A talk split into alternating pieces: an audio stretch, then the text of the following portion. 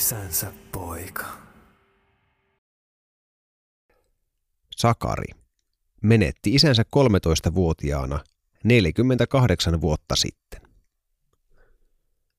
Olin 13-vuotias, kun isäni kuoli juuri 40 vuotta täytettyään äkillisesti sydäninfarktiin.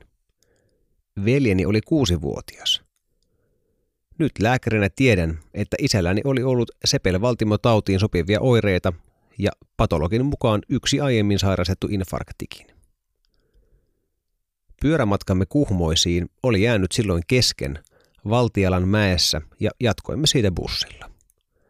Ehkä ymmärsin alitajuisesti tilanteen vakavuuden, koska muistan lapsuudestani kuoleman ja vanhemman menettämisen pelon.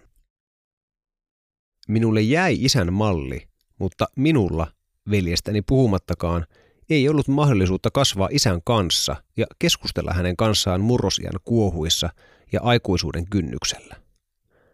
Solmion solmimisen, kun sen aika tuli, opettelin tietosanakirjasta. Moni muukin taito ja asia jäi aikuisuudessa itse opittavaksi. Isän ikävä ei koskaan katoa. Se iskee joskus voimakkaana. Tunnen sen jotenkin erityisenä haavoittuvuutena ja herkkyytenä, joka vaikuttaa kanssakäymisessä muiden ihmisten kanssa. Jos isäni ei olisi kuollut, minun elämänkulkuni olisi varmasti ollut toisenlainen. Miksi hän lähti niin yllättäen? Yhtä äkkiä häntä ei enää ollut.